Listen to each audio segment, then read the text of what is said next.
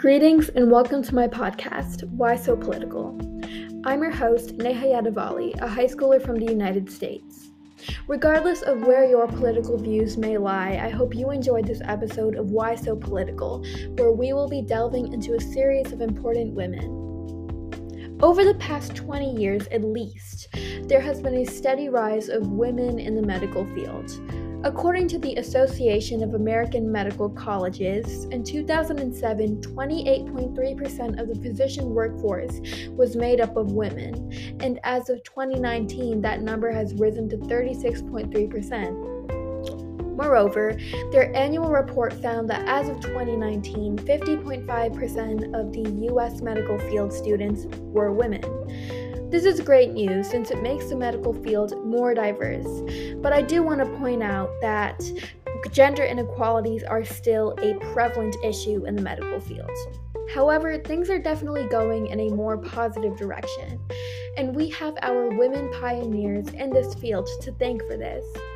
In this episode, I will be covering a woman by the name of Susan La Flesche Picotte, the first Native American to earn a medical degree.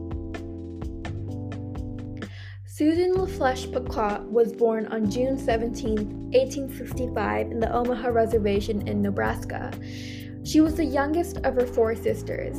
As a child, her parents were wary of the fact that they were indigenous in a world that set them up for the worst, so they made sure to give Susan a European name and they taught her English early on. A very formative event occurred during Susan's youth. She witnessed a Native American woman die because a white doctor refused to treat her. This incident would later influence Susan's life and career.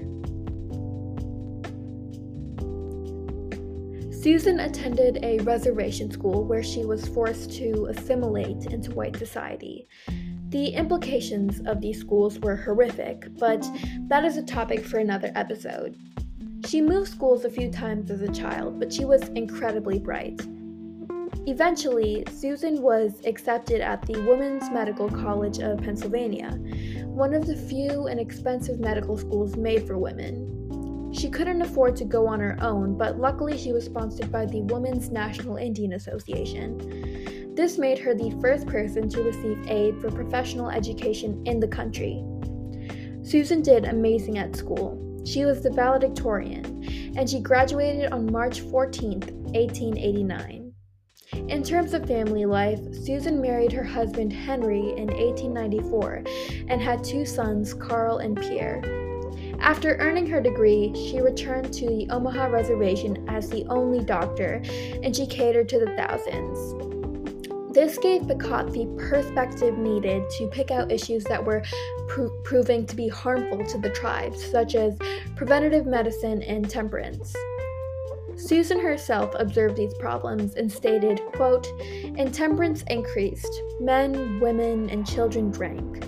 Men and women died from alcoholism, and little children were seen reeling on the streets of the town.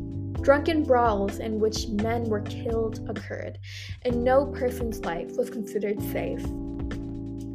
Temperance was especially important to Susan since her husband was an alcoholic. She campaigned, pushed for laws, and spread awareness about alcoholism. Moreover, she also advocated for school hygiene, food sanitation, and efforts to combat the spread of tuberculosis.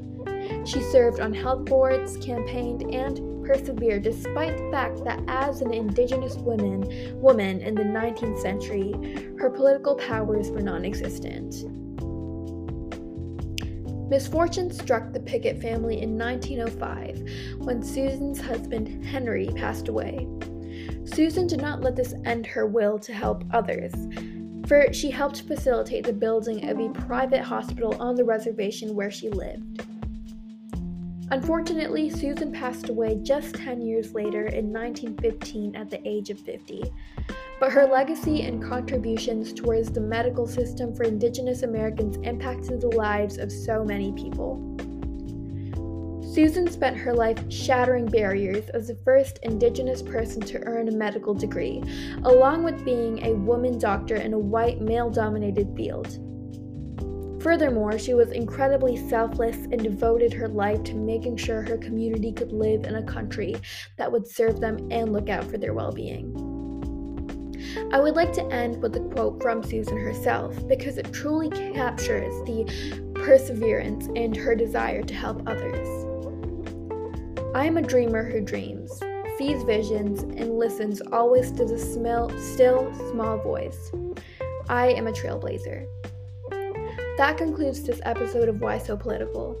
Thank you from the bottom of my heart for listening to the story of this amazing woman. If you like what you heard, I highly encourage you to come back next week. A new episode drops every Monday at 8. Until next time.